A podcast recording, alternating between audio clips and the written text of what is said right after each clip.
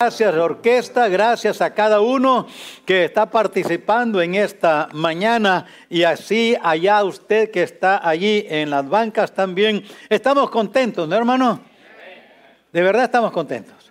All right, nomás estoy, yo estoy seguro también, bueno, pienso que este, la helada que se vino, eh, la nieve, el hielo, esto que vino aquí tan, tan fuerte, en el valle cualquier ferito nos congela y nos asusta. ¿Y para qué no? Nos enferma también a veces. No estamos acostumbrados. Y yo no sé qué tan frío está hoy, pero va a ser. Dicen que va a estar fresco. Pero qué bueno que nosotros vencimos toda tempestad, todo peligro, toda amenaza, todo lo que pudo haberse venido y lo vencimos y aquí estamos, qué bendición. Este, yo estoy muy contento porque en la mañana, en el primer servicio, había también un grupo así, más o menos como este, y qué bendición ver a la, congregación y otros vienen a las, a las 11, un ratito más. Así es que qué hermoso, hermanos, es ver al pueblo de Dios unidos alabando a nuestro Dios. Por eso debemos estar contentos porque Dios nos ha permitido tener las, ah, las, puertas abiertas, tenerlas, mantener las puertas abiertas aquí en el santuario y todo el que quiera venir puede venir y alabar a su Dios y cuidarnos lo mejor que podamos, pero seguir alabando a nuestro Dios. Así es que hermanos, le felicito de veras, sinceramente. Anima cuando el pueblo de Dios está agradecido con Dios, es fiel a Dios. Y en esta mañana, en los minutos que nos quedan, y vamos a correr un poco, en esta mañana quiero dejarles un corto pensamiento en a través de la enseñanza de hoy. Eh, por lo que vemos en Colosenses capítulo 2 y el verso 7, por lo que vemos allí podemos decir que eh, Dios quiere que seamos agradecidos. Ese es el deseo de Dios. Note allí en Colosenses capítulo 2 y el verso 7, dice que debemos de abundar, arraigados, sobreedificados en Él, confirmados en la fe, así como habéis sido enseñados abundando en acciones de gracias. Y el mensaje de esta mañana, hermanos, va a ser ah, específicamente, va a ser temático, va a ser el tema, como ya tienen allí, raíces de la ingratitud. No es algo que es primera vez que escuchamos y que estudiamos. Hemos estudiado esto antes y uno de los deseos de mi corazón esta mañana es que usted y yo arranquemos y nos cuidemos, arranquemos cualquier raíz que haya en nosotros que puede convertirnos en ingratos. Si hay algo que a Dios, que Dios ah, desprecia en gran manera y que fuertemente ah, hizo saber a Israel con acciones severas de parte de Dios, porque fueron un pueblo ingrato. Yo creo que ah, si hay algo que duele a padres de familia es cuando nuestros hijos muestran ingratitud, cuando no recuerdan lo que hemos sido para ellos, los sacrificios que se han hecho para ellos. Yo creo que duele, duele en un cónyuge cuando su cónyuge no es agradecido, no muestra gratitud, ya sea para él o para ella, pero no hay gratitud. Y hermanos, esto es algo que Dios detesta en gran manera. Detesta cuando el ser humano es mal agradecido. Vemos esto no solamente aquí en Colosenses 2.7, pero también en 3.15 de también de Colosenses, vemos la misma cosa, donde Dios enfatiza y después de mencionar en el verso 15 varios distintivos de la vida cristiana y las bendiciones de Dios, Él hace una orden. Concluye ese versículo con una orden. Dios da una orden y la orden es sed agradecidos. Sed agradecidos. Así es que, qué bendición en esta mañana tener en nuestro corazón gratitud. Si usted no lo ha mostrado y no lo hemos mostrado, hagamos un esfuerzo esta mañana de mostrar gratitud a alguien. Empiece por su cónyuge. Recordemos las cosas que él o ella es y hace para nosotros. Yo quiero preguntarle, ah, nomás para respuesta personal, ¿usted recuerda todas las bendiciones de Dios del año 2018? ¿2019? ¿2020? Se nos han olvidado.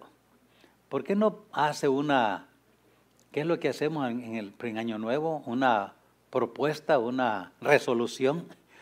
¿Por qué no resuelve que en el año 21 cada día va a escribir algo por lo cual estamos agradecidos? Compre un cuaderno, un librito especial como ese que teníamos cuando éramos jóvenes y escribíamos ahí un diario. Eh, ¿Por qué no tiene, no sé si usted tuvo, yo tuve, yo no sé dónde quedó, pero este tuve. ¿Por qué no escribe un diario, una bendición de Dios cada día? 365 bendiciones. Año 21. No importa cómo sea el año, siempre podemos tener algo por lo cual damos gracias a Dios.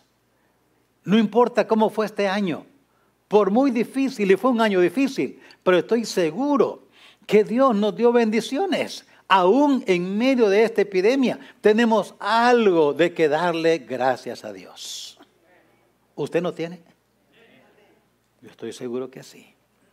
Lo que quiero esta mañana hacer brevemente, hermanos, es recordar y mencionar tres actitudes. Yo le llamé raíces porque tengo la idea de que las vamos a arrancar, de que arranquemos esas raíces para poner otras raíces buenas en lugar.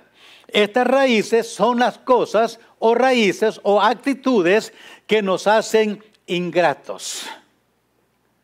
A veces hemos, hemos visto en esa condición quizás donde, donde eh, eh, eh, estamos tratando con alguien que nos fue ingrato. Y, y entre lágrimas y sollozos decimos, yo no sé por qué él es tan ingrato. No sé por qué ella es tan ingrata. Yo no sé por qué. Le voy a decir por qué esta mañana. ¿Por qué somos ingratos? Porque usted y yo, a pesar de que seamos salvos, podemos ser ingratos. Quiero mencionar estas, digo, raíces, tengo que mencionarlas, actitudes que con la gracia de Dios quitemos de nosotros, movamos de nosotros, removamos, arranquemos de nosotros y empecemos a fomentar otras actitudes. Plantemos otras raíces allí para que surja un fruto que le vamos a llamar de gratitud. Veamos algunas de estas raíces, como le hemos llamado ya, de ingratitud. Me quiero empezar en Génesis, aunque ya vimos Colosense y le digo, no estoy predicando expositivamente, va a ser temático. En, en Génesis 40 el Señor nos dejó registrado allí una historia que nos ayuda a recordar lo que hoy quiero mencionarles como una raíz de ingratitud. En Génesis 40 tenemos el relato cuando eh, eh, José había tenido una experiencia terrible en el ojo nuestro, no en el ojo de Dios. Y había estado en la cárcel, mira, estaba en la cárcel, habían llegado allí a la cárcel dos posiciones importantes en el imperio de Egipto. Llegó a la cárcel el copero y el panadero del rey. Estas posiciones son importantes, eran importantes en aquel entonces, se siguen siendo, pero en aquel entonces más. Y, los dos estaban tristes en la cárcel y, José, que era el preso también igual que ellos, los miró triste y entonces le dijo, ¿por qué están tristes? ¿Qué les pasa? Y ellos uh, primero no querían hablar, pero luego tuvieron la confianza y dijeron, es que hemos tenido sueños, dos sueños, y no, no, no, no, entendemos qué significa. Y José le dijo, pues cuéntenmelos. Y se los contó, se los contaron. Y luego le dijo José, saben, esto significa tu sueño. Le dijo al panadero, tu sueño significa que eh, el rey va a quitar tu cabeza, te va a matar.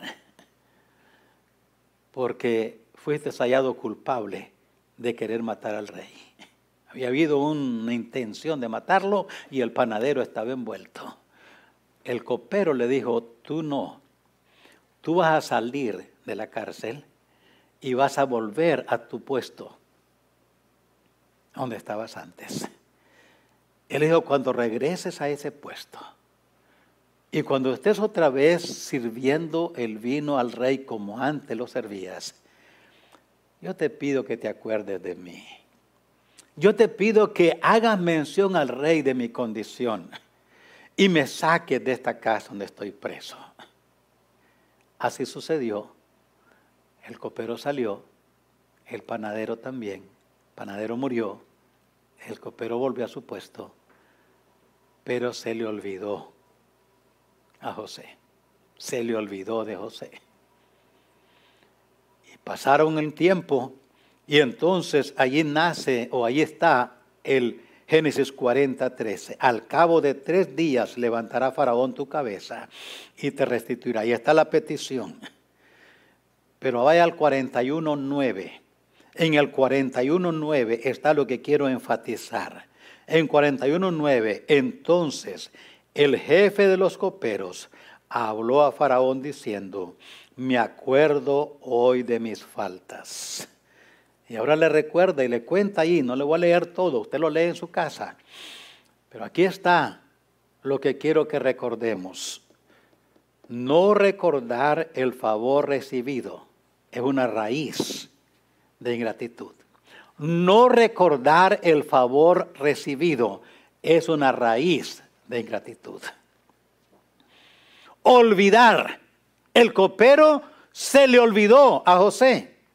Y al pasar el tiempo, dice la escritura, él tuvo que confesarle a Faraón, me acuerdo de mis faltas. Y ahora le cuenta entonces, hermanos, es muy importante para nosotros tener esto en mente, esta verdad.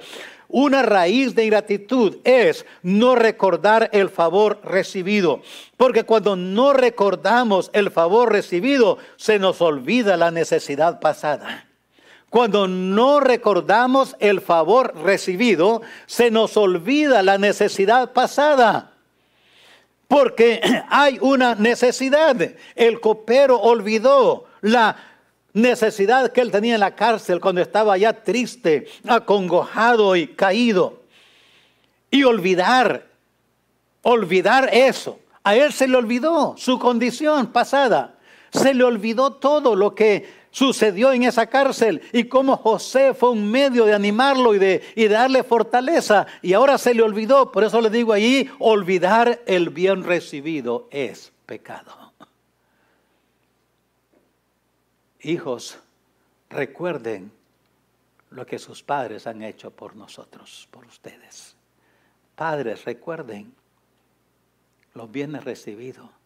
Cónyuges, recordemos los bienes recibidos de unos con otros.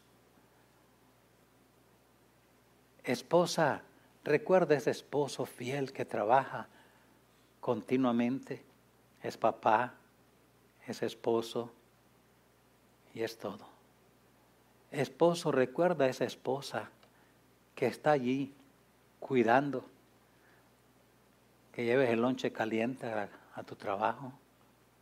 Recuerda, le he dicho tantas veces, cuando abra ese cajón donde guarda su ropa, recuerde, una mano cariñosa, diligente, industrial, lavó esa ropa, la planchó o la dobló y la guardó allí.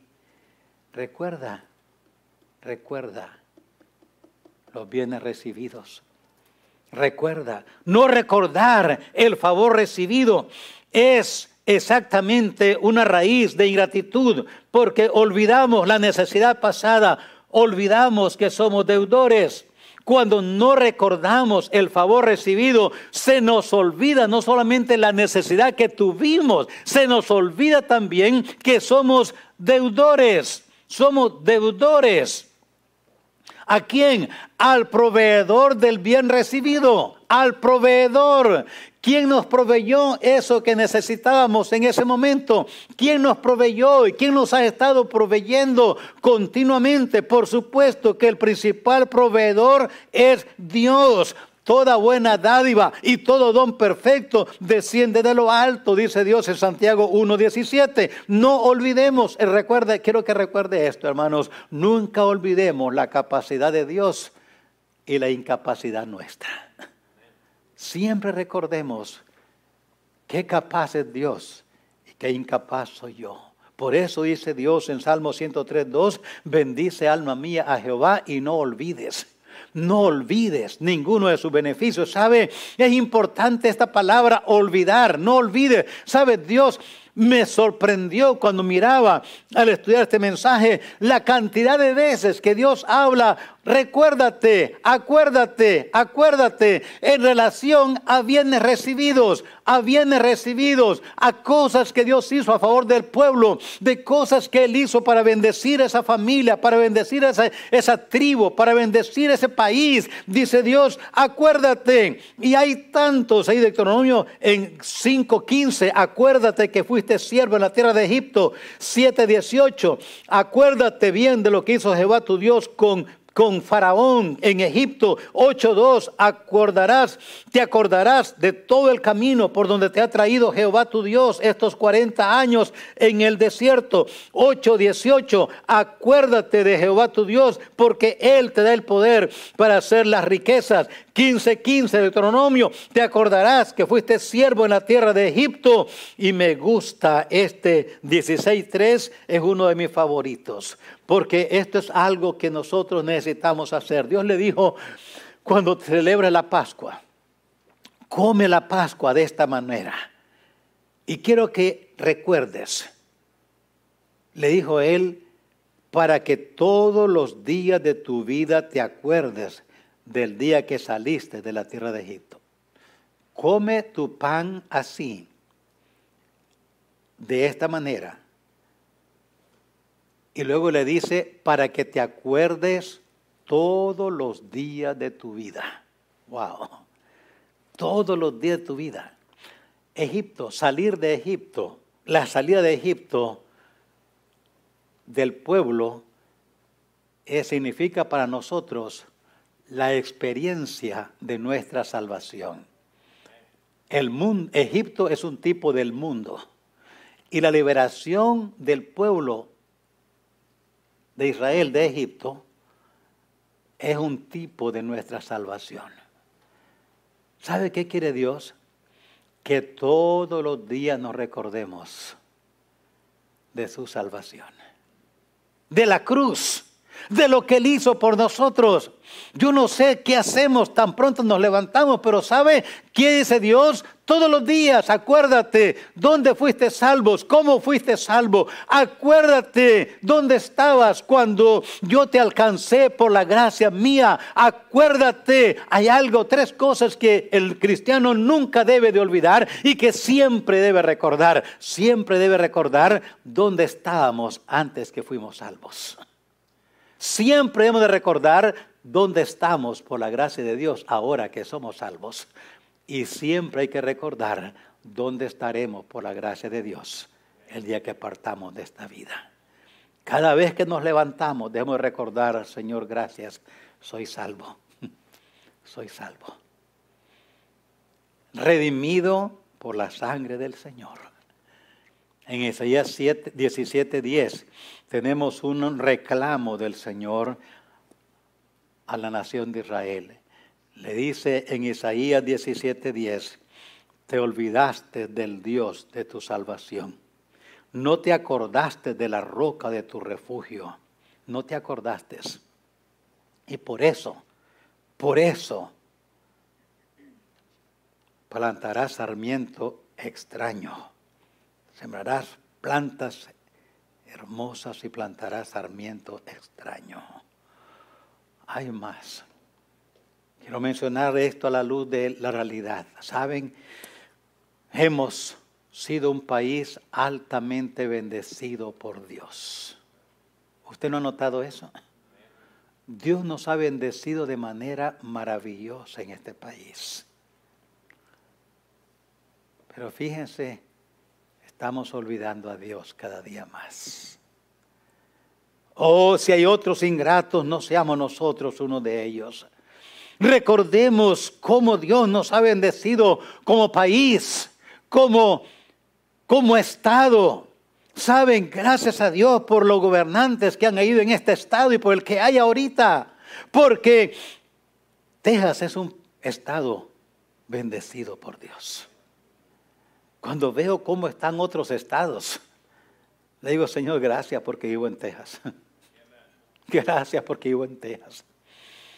Porque tenemos bendiciones tantas donde los gobernadores han tenido la precaución y el cuidado de, tener de veras, de, buscar a Dios, el que tenemos ahorita. Yo gracias a Dios por el gobernador, porque ha mostrado de veras, de veras, ha mostrado eh, piedad, ha mostrado sentimientos correctos. Yo gracias por la Corte Suprema, que acaba de hacer una, una decisión fenomenal, bendita por los siglos de los siglos. Qué bendición. Doy gracias al presidente que, actual que eh, eh, hizo el esfuerzo de poner allí jueces que sean justos y que reconozcan a Dios como el Dios, como, la, como el ser supremo y todopoderoso, el omnipotente, omnisciente y omnipresente Dios.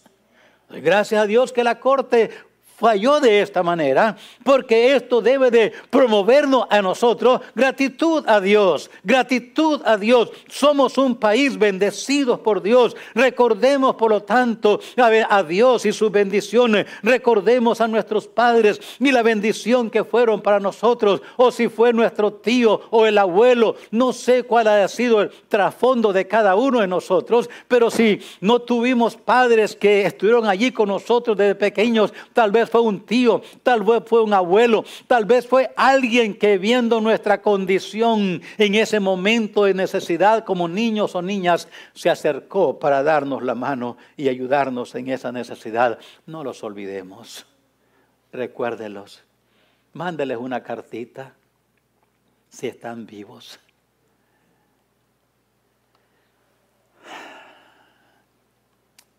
Y nosotros los casados ¿Usted tiene un buen cónyuge? ¿Tiene un buen cónyuge usted? O dice, ojalá que se muera mi cónyuge mañana. Y con mejor sería más pronto mejor. ¿Usted está ahí en eso? No, no lo diga porque. Pero si tenemos buenos cónyuges, buenos cónyuges, ¿por qué no va donde la mamá de su cónyuge y le dice, suegra, gracias? Por proveerme el esposo que tengo, la esposa que tengo. Porque esos padres invirtieron en él y en ella. Cuando usted la vio y la vimos así chula y hermosa, no nos costó nada a nosotros, solo fuimos y conquistamos.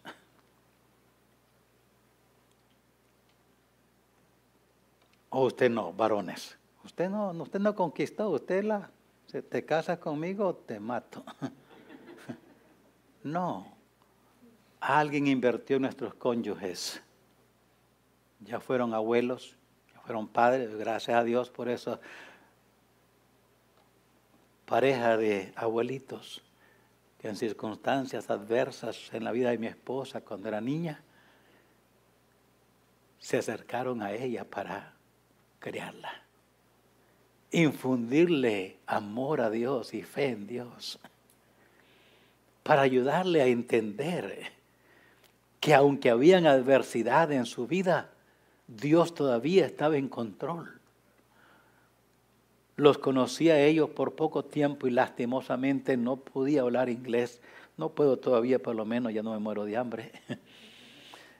Pero no pude decirles a ellos de una manera más, a lo menos traducido, sí, cuánto agradecido estaba y estoy por haber incluido, influido en ella para bien. Porque todo el trabajo de ellos sobre ella y en ella, yo me he beneficiado. Y enormemente. Porque ha sido una muy linda esposa buena madre y fiel compañera. Dele gracias a Dios por el hogar que nos ha dado. Aunque voy a decir más de eso, quiero nomás decirles, seamos nunca, nunca seamos ingratos. ¿Por qué somos ingratos? Por no recordar el favor recibido. Pero ¿qué más? Vaya conmigo allí a Lucas capítulo 17. Lucas capítulo 17 encontramos otro relato muy hermoso.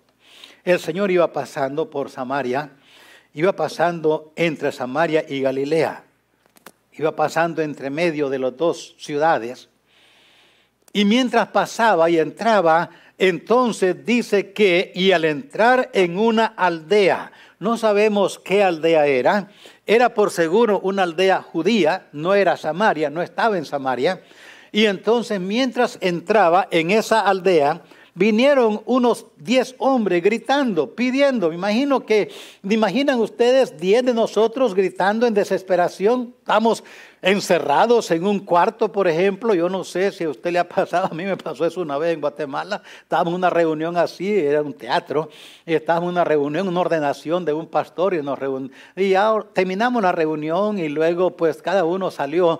Y en lo que iban saliendo le dije al hermano que iba conmigo, voy al baño rapidito y ahí, no, ahí salgo. Pues él no me oyó y se fueron. Y el teatro no tenía llave para abrir por dentro, solo con llave ciega. Enllavaron y se fueron. Y cuando yo salí estaba todo oscuro y solo. Y empecé a gritar. Alguien me arremese, alguien pasa por allí, ayúdenme. No podía salir.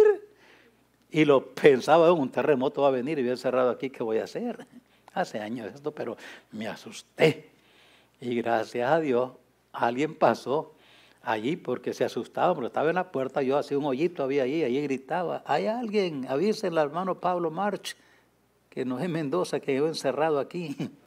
La gente pasaba, imagino, se asustaba, pero al fin pasó una persona que, que me contestó y, y le dije, ¿usted lo conoce? Sí. me dice, bueno, dígale que estoy aquí encerrado. Y al fin, después de como de cuatro horas, vinieron a sacarme. Pero estaba desesperado. Yo imagino diez hombres leprosos. Si usted fuera uno de ellos, viniera donde el Señor diciéndole, a ver, Señor, si me hace el favorcito. Vinieron clamando. Dios, el Señor Jesús no les dijo nada, e, no les tocó, no les dijo, no, no tocó a ellos, nomás les dijo, vayan y muéstrense al sacerdote. Y los diez se fueron. Nueve sabían qué hacer, uno no sabía nada, uno iba ¿Cómo es el dicho? ¿Dónde va Vicente? ¿Dónde va la gente? Y él se fue allí. Pero en el camino, cuando llegaron al sacerdote, y hay una razón para eso, tiene que buscarlo en la escritura en Levítico, ¿Por qué le dijo el Señor, muéstrense al sacerdote, muéstrense al sacerdote? Ellos fueron y cuando iban en el camino, llegaron al sacerdote al fin, estaban limpios totalmente. De los diez, nueve se fueron a sus familiares uno se regresó dando gracias a Dios en alta voz, a gran voz. Ahora, gran voz. ¿Por qué no hacemos una práctica aquí? Empezamos de aquí así, cada varón a gran voz, dándole gracias a Dios. Gracias a Dios. Me imagino que no iba diciendo, gracias Señor, gracias Señor. Alta, gran voz. Iba gritando. Y el Señor recibió aquello y, lo miró. Y dijo una pregunta. ¿No son diez los limpios? ¿Y los nueve dónde están? Y esto nos enseña la segunda raíz de ingratitud. Asumir que es un derecho lo recibido. Asumir que es un derecho lo recibido. ¿Por qué no vinieron los otros nueve? Eran judíos. Solo uno era samaritano. Como judíos tenían una posición como judíos. Tenían promesas. Tenían bienes que Dios como pueblo había hecho por ellos. Y yo creo firmemente que ellos pensaron, pues, un judío, porque sabían que Cristo era judío, ha sanado a otro judío. Entonces, tenemos derecho por la posición que, que tenemos. Somos judíos. El samaritano no tenía nada que recordar, ni promesa, ni Mesías, ni ciudades, ni holocausto, nada. Él no tenía nada que recordar, era un samaritano. Y por eso el Señor dijo, y este que volvió es samaritano. ¿Por qué? En contraposición, en contraste con los otros nueve que eran judíos. Por eso, hermanos, les animo en esta mañana a recordar esto, de recordemos, nunca pensemos que somos merecedores de recibir algún bien de alguien por alguna posición que tengamos. Mantengamos viva en la mente la realidad que cualquier bien recibido es algo inmerecido. Asumir que es un derecho lo recibido un derecho por la posición que se tiene. El derecho me favorece. Es mi derecho. Oh hermanos, tengamos mucho cuidado en eso. No es mi derecho. No tenemos derecho a nada. Pero pensamos que así es. No olvidemos asumir que es un derecho lo recibido es una raíz de ingratitud por la posición que se tiene, por la necesidad que se tiene por la necesidad. Y esto es algo que aprendemos en Mateo 15, 21 al 28. En Mateo 15 tenemos el relato de aquella mujer cananea, que era cananea, no era judía. Pero decía, hijo de David, ten misericordia de mí porque mi, mi hija está atormentada por un demonio. Hijo de David. Y el Señor no le contestaba. Y al fin le contestó. Y lo que le dijo no fue una cosa muy, muy así a nuestro parecer amable. El problema es que ella pensaba, ella pensaba, eso está en Mateo capítulo 15, verso 21, ella pensaba que debía ser ayudada porque el hijo de David, pero Cristo le dijo, no, no, no tienes derecho pero es que yo tengo una gran necesidad. Mi hija es fuertemente atormentada. Señor le dijo, no, como hija de David y como hijo de David yo no te puedo ayudar. Y le dio una palabra que ustedes conocen. Y entonces ella dijo, Señor, aún los perrillos comen de las migajas que caen de la mesa de sus señores. Ella tenía una gran necesidad. Ella pensaba que debía ser ayudada. Pero el Señor le dijo, no, no por la posición, no, eso no se puede. Por la necesidad tampoco. Ustedes conocen. El punto que quiero hacer aquí es, no asumamos nunca que porque tengo una necesidad, debe de ser suplida esa necesidad. No, no asumamos que es un derecho, no, no es un derecho. Otra vez, asumir que es un derecho lo recibido, es mi derecho, es my right, decimos aquí, por la posición que se tiene, soy ciudadano o tengo esto, por la necesidad, yo tengo mucha necesidad, o por la capacidad que otros tienen aquel tiene y hay que quitarle a los ricos para darle a los pobres. Eso está en primer libro de Samuel, capítulo 25 y el verso 4. David había estado, sus hombres habían estado ayudando en una hacienda, en un rancho, a un hombre, un ranchero que se llamaba Naval. Y sus hombres le habían estado ayudando a, a Naval. Así es que llegó el momento cuando Naval estaba trasquilando sus ovejas y estaba matando ovejas y estaba dando, celebrando la, la, cosecha de lana, vamos a decir. Era el tiempo de, de trasquilar las ovejas. Y David dijo, Naval tiene. Así es que voy a mandarle enviados para que me mande comida. Y cuando llegaron los enviados allá de David, Naval le dijo, yo no tengo nada que darle a nadie. ¿Quién es David? Hay tantos siervos que huyen de sus señores. Cuando vinieron a decirle a David eso, David se enojó mucho. Y dijo, vamos a ir, vamos a quitarle las ovejas, vamos a matar a sus siervos y le vamos a hacer una lección a este mal agradecido. ¿Por qué? Porque él pensaba, tengo el derecho. David creía que Naval podía. David pensaba que Naval debía darle ayuda. Si Naval le hubiera dado ayuda, ya David lo esperaba, no lo hubiera agradecido. La expectativa le hubiera quitado la gratitud. Solo porque alguien tiene, no esperemos, ya que él tiene, debe de darme a mí. Él tiene que me dé a mí. Es su deber, él puede. Alguien una vez me reclamó y dijo, mire, le fui a prestar dinero a fulano, no me quiso ayudar con nada. Y, él sabe, él tiene. Es malo ese hermano. Pero ¿por qué es malo? Es porque no me quiso dar, no me quiso ayudar. Y por eso es malo.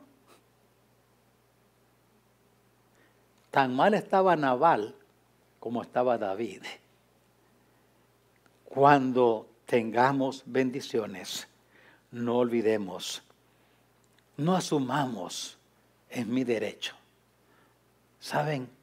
Hemos vuelto ingratos en este país porque se ha levantado una cultura y una generación que piensan que es el derecho de ellos que le den todo. Es mi right que me den comida porque soy pobre, que me paguen mi luz, el agua, la renta, medicina, todo es mi derecho. Y sabe que se ha levantado una generación que no agradece a Dios ingrata. Y cuando no recibe lo que espera recibir, quiebra puertas de vidrio, de madera, quema, destruye, roba y mata. ¿Por qué? Porque se le ha alimentado la, la idea de que es el derecho, tiene derecho a recibir. Si recibimos alguna cosa, recordamos, no es mi derecho qué bueno que recibo esto, pero no es mi derecho. No solamente eso, pero quiero que recuerden otra vez raíces de ingratitud. Arranquemos esa raíz de no recordar el favor recibido. Arranquémoslo. Si estamos en ese grupo que se nos olvida, empiece, empiece. ¿Por qué no empezamos en nuestro hogar, con nuestra familia? Empecemos con la familia, dándole gracias a Dios por lo recibido. No olvide su beneficio, no olvide. Arranque esa raíz de olvido, porque es raíz de ingratitud, no recordar el favor recibido. Arranquemos esa otra raíz, asumir que es un derecho lo que recibo. Es tu deber, tu deber, viejo. Tú eres el que de proveer. Tú estás aquí para eso, mujer, para su... No, no. Es el deber, es tu deber. Yo asumo que es un derecho que tengo. No, ni como ciudadanos, ni como hijos, ni como cónyuges, ni como padre. No tenemos el asumir el deber o el derecho de recibirlo, pero en último y termino, creer, merecer más de lo recibido. Esa es otra raíz de ingratitud. Creer, merecer más de lo recibido. Eso lo aprendemos en Mateo capítulo 20, verso 1 al 15. Ahí está esta verdad. Ustedes conocen el trasfondo ya. Un buen ranchero había salido a buscar trabajadores y encontró a unos tempranito en la mañana le dijo, ¿por qué? ¿Quieren trabajar? Sí. Y van a trabajar ocho horas, está bien. Le voy a pagar un denario, está bien, dijeron ellos, magnífico, vamos a trabajar. Así es que luego se fueron a trabajar. Trabajaron, estaban trabajando ocho horas, el ranchero salió otra vez, salió a otros que habían, estaban allí, no habían trabajado, ¿se quieren trabajar? Sí. Bueno, trabajan cinco horas por un denario, sí, está bien, vamos a trabajar, claro. Y luego fue halló otro y se ¿trabajas? ¿Quieres trabajar? Sí, claro. ¿Trabajas tres horas por un denario? Sí, trabajo. Y luego se fue otra vez, ya en la tarde, ya tarde, halló uno. Si se quieres trabajar, sí, claro. Bueno, ven a trabajar, esto va a pagar un denario. Así es que llegó el día, el momento de pago y le dijo él al mayordomo, empieza a pagar de, de los que vinieron más temprano, más tarde de los que vinieron de último, los últimos que llegaron, empieza a pagar. Y empezaron a pagar. Todos estaban allí viendo, a ver, oyendo. ¿Cuánto? No, ¿Usted nunca le ha ocurrido preguntarle a su compañero, ¿cuánto ganas tú? No nos dice, ¿cuánto ganas? No nos dijo. Pues ahí estaban todos pidiendo el ojo, a ver, les pagó un denario. Y solo trabajaron una hora. ¿Te imaginas cuánto? Nosotros vamos a pagar, vamos hemos trabajado ocho, ocho, ocho denarios. ¡Wow! Con eso me compro ya unos cuantos burros y unos, unas ovejas. Ocho denarios. Llegaron otros de tres, un denario. Llegaron los de ocho horas y le dan un denario. Y se les encendió el fuego. Se enojaron creer merecer más de lo recibido por dos cosas. Por el trabajo desempeñado. Y dijeron, nosotros hemos trabajado ocho horas y nos has pagado uno. Ellos pensaron que recibirían más. Verso 10. Juzgaron y acusaron al padre de familia. La expectativa es la raíz de la frustración e ingratitud. La idea que tengo derecho es el abono que hace crecer la ingratitud. Merezco más. Yo no merezco esto. Yo no merezco, yo merezco más. Yo merezco más. Ah, nunca se le ha pasado la idea a usted que usted merece más. A mí sí, ¿para qué le voy a decir que no? No siente que el trabajo que hace merece más. No siente que el mínimo debe ser más por hora. No siente que el salario para alguien que hace lo que hacemos nosotros debe ser más. No siente que por el buen trabajo que usted hacemos como esposos, como esposas, como ciudadanos, merecemos más. Todos sentimos así, no solamente su servidor. Pero ¿saben? Cuando pensamos así, ¿qué estamos haciendo? Alimentando una actitud que mata el agradecimiento. Cuando pensamos que merecemos más de lo que recibimos por el trabajo que desempeñamos. Yo llego temprano, yo enciendo las luces en mi trabajo. Si yo no llego, la compañía se paraliza. Miren cuánto hago yo. Miren, y este patrón ingrato no me paga más cuando yo merezco más. Y cada vez que damos más, echamos agüita a ese sentir, más enojados nos ponemos con la persona que provee y más ingrato nos hacemos. ¿Por qué?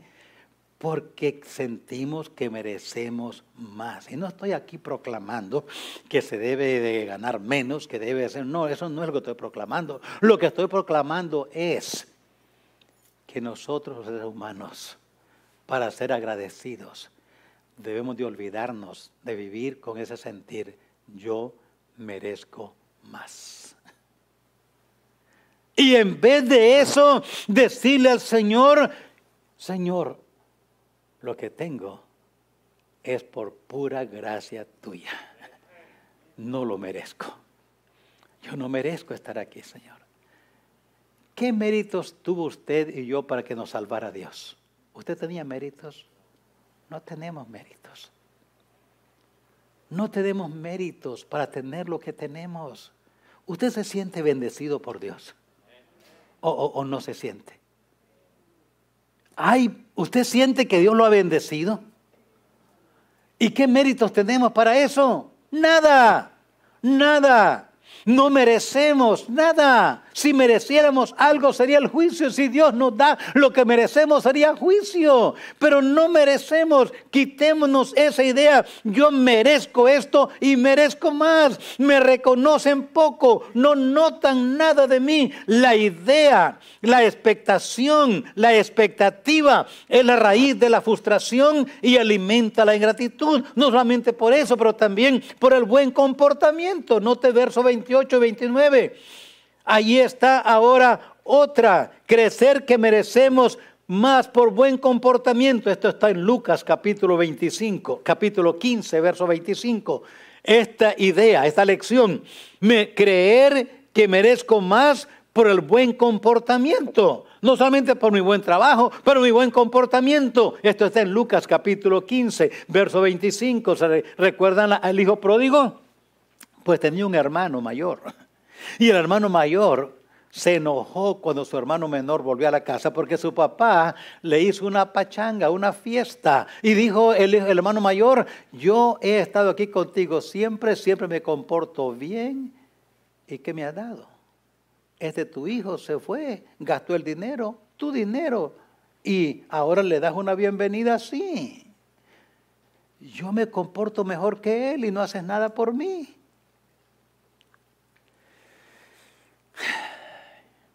Qué difícil es alegrarnos cuando al compañero de trabajo, que a nuestro juicio es menos merecedor, le aumentan el sueldo.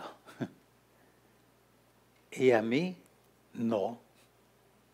¿No ha sentido como un sentir de frustración? ¿Por qué le dan un dólar más por hora que a mí? ¿Por qué a él esto? ¿No ha notado a veces en la familia? De repente a, un familiar, a un, hijo, a una hija, lo tratan mejor sus padres. ¿Y por qué? ¿Y por qué a mí no? ¿Por qué no me diste lo que yo pedí? ¿Por qué no me... ¿Y cómo mi hermano sí?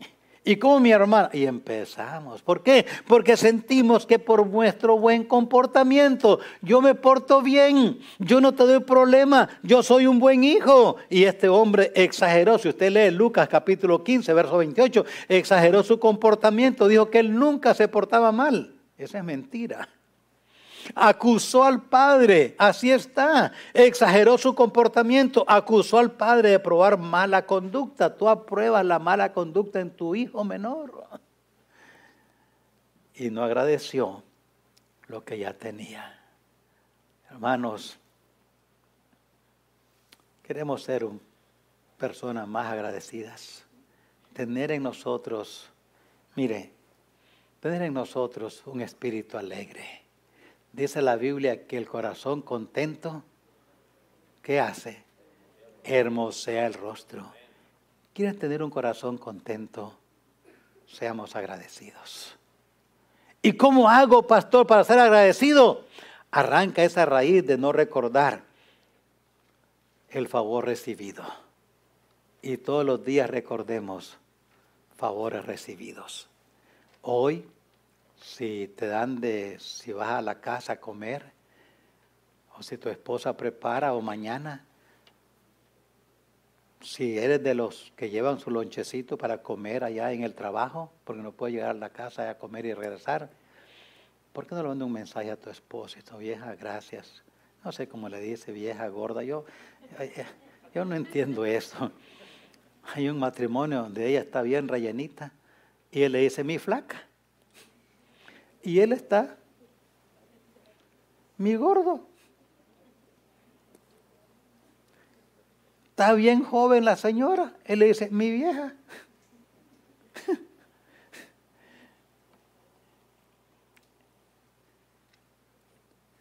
y pero ¿cómo le dice vieja si no está vieja? Pero así es nuestra cultura. Si nos haya otro dice amor, amor mío, luna llena. Como le diga, no importa. Pero recuerde, esposo, mándele un mensaje a tu esposa por la buena atención que te da.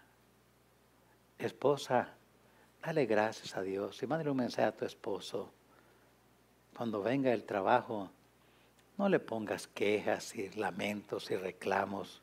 No. Peínate, alístate, ponte bien guapa más de lo que eres. Y sale y lo abrazas y lo besas. Si no se desmaya, sigue atendiéndolo, porque puede ser que se desmaya del susto, ¿no? ¿Qué, qué pasó? Está loca mi vieja. ¿Qué pasó este día? ¿Por qué está así? Padres, agradezcamos, notemos las buenas cualidades de nuestros hijos y démosle gracias a ellos. Decirles, hijos, qué bueno ha sido Dios. La edad que ustedes tienen, el buen comportamiento que tienen, me siento bien contento, bien alegre como padre, como madre. Hijos, denle a sus padres gracias. Miren lo que han recibido y díganle, mire, gracias.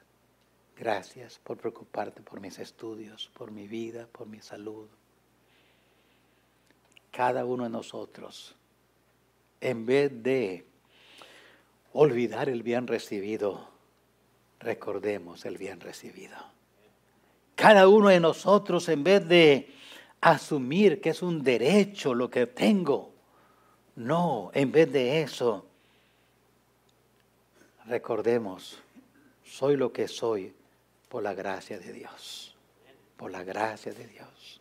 ¿Dónde estuviera si no fuera la gracia de Dios? Cada uno de nosotros, en vez de pensar, yo merezco más, yo no merezco lo que recibo. ¿Por qué no mejor decir, Señor, lo que recibo es más de lo que merezco? Mucho más de lo que merezco. Los hijos que tengo, la iglesia que me has dado, los líderes en esa iglesia, los pastores, los diáconos. Señor, gracias. Gracias por tantas bendiciones. ¿Y sabe qué va a pasar? Cuando andemos cantando bendiciones, cuantas tienes ya, y lo hagamos del corazón, prepárese, van a haber menos arrugas. Usted no tiene arrugas todavía, algunos, otros ya ah, hay abundancia de ellas. Pero ¿sabe qué? Un corazón alegre hermosea el rostro. Un, un, corazón agradecido es un corazón alegre. Y un corazón alegre hermosea el rostro. Y Dios es honrado cuando sus criaturas son agradecidas. Pero más cuando sus hijos son agradecidos. La gratitud, la gratitud debe ser una gratitud sincera, no una gratitud ficticia que alimenta la esperanza de recibir más bienes.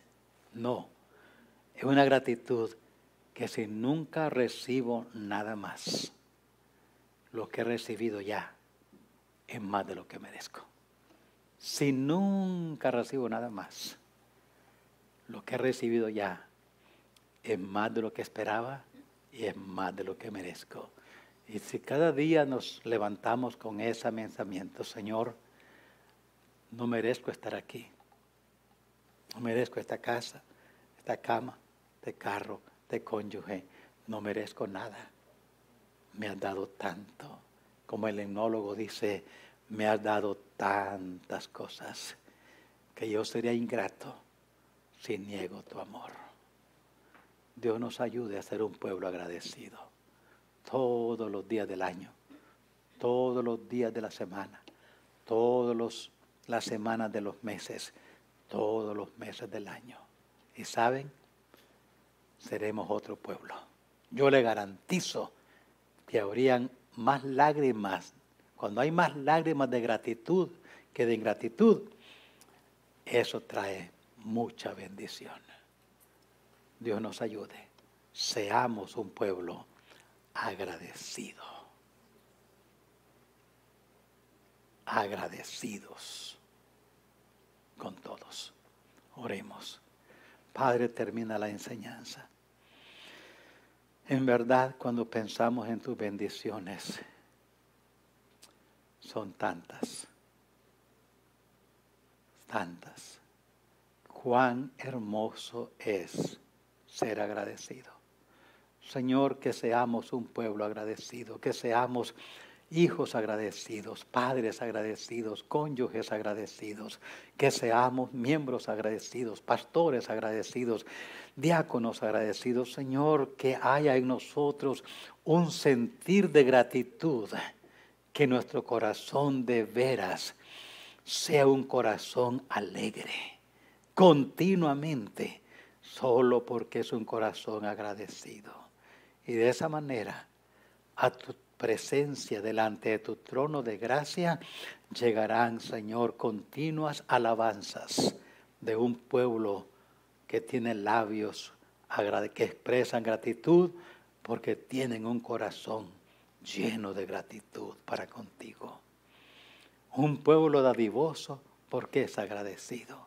Un pueblo servicial porque es agradecido. Un pueblo que está dispuesto a sufrir por tu causa porque es agradecido. Un pueblo que te ama porque es agradecido. Ayúdanos, Señor, a ser ese pueblo para gloria tuya. En Cristo Jesús. Amén. Amén.